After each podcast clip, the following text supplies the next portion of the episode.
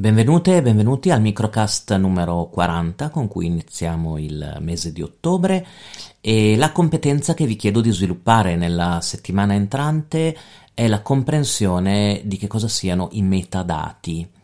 Perché la comprensione dei metadati, soprattutto in quella che chiamiamo la società dei sensori oggi, è estremamente è estremamente importante. Pensate che in un'ottica, ad esempio, di controllo, di investigazione, molto spesso sono più importanti i metadati dei contenuti. C'è un libro che vi consiglio, magari se questa settimana avete tempo per leggerlo, può essere anche questo un upgrade molto interessante alle vostre competenze. Eh, c'è un libro che, si, mm, eh, che di Edward Snowden, il famoso hacker e, e whistleblower eh, nordamericano, eh, che ha dato origine al Datagate. Il libro si chiama Errore di sistema e la sua biografia è stato pubblicato da Longanesi qualche anno fa. C'è un intero capitolo che si chiama Tokyo, dove lui parla proprio dell'attenzione che l'intelligence americana aveva per i metadati.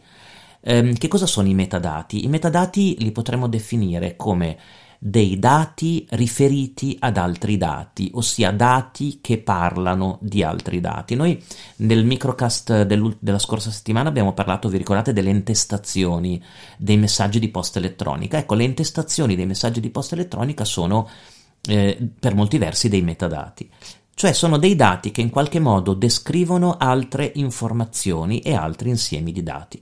A voi ovviamente vengono immediatamente in, ehm, in mente i dati di traffico, no? I dati di traffico o i file di log sono, mm, eh, sono i, i, primi tipi di metadati che, che, vengono in mente. Perché sono molto importanti questi dati in un'ottica di cyber security? Perché dovete sapere che sono estremamente precisi con riferimento alle attività che noi svolgiamo quando siamo collegati. Quindi in un'ottica investigativa, mentre i contenuti noi li possiamo cambiare, li possiamo alterare, possiamo parlare in codice, insomma il metadato che si genera quando il nostro cellulare si collega a una determinata rete, quando ehm, che ne so, mandiamo una mail, attiviamo una telefonata, tutti i dati esterni ai nostri contenuti hanno in un'ottica investigativa una grandissima importanza. Comprendere il metadato significa anche comprendere l'importanza che ha questo tipo di informazione nella società attuale, perché noi siamo in una società eh, attuale dove ehm, come posso dirvi, eh, ogni, non appena ci muoviamo e negoziamo con la società attorno a noi, generiamo degli impulsi digitali e tutti questi impulsi digitali creano dei metadati e vengono mm, in un certo senso eh, memorizzati, custoditi, registrati, raffrontati tra di loro e correlati tra di loro. Comprendere quindi la natura del metadato nella società attuale significa comprendere proprio come funzioni la società dell'informazione che, che, che ci circonda.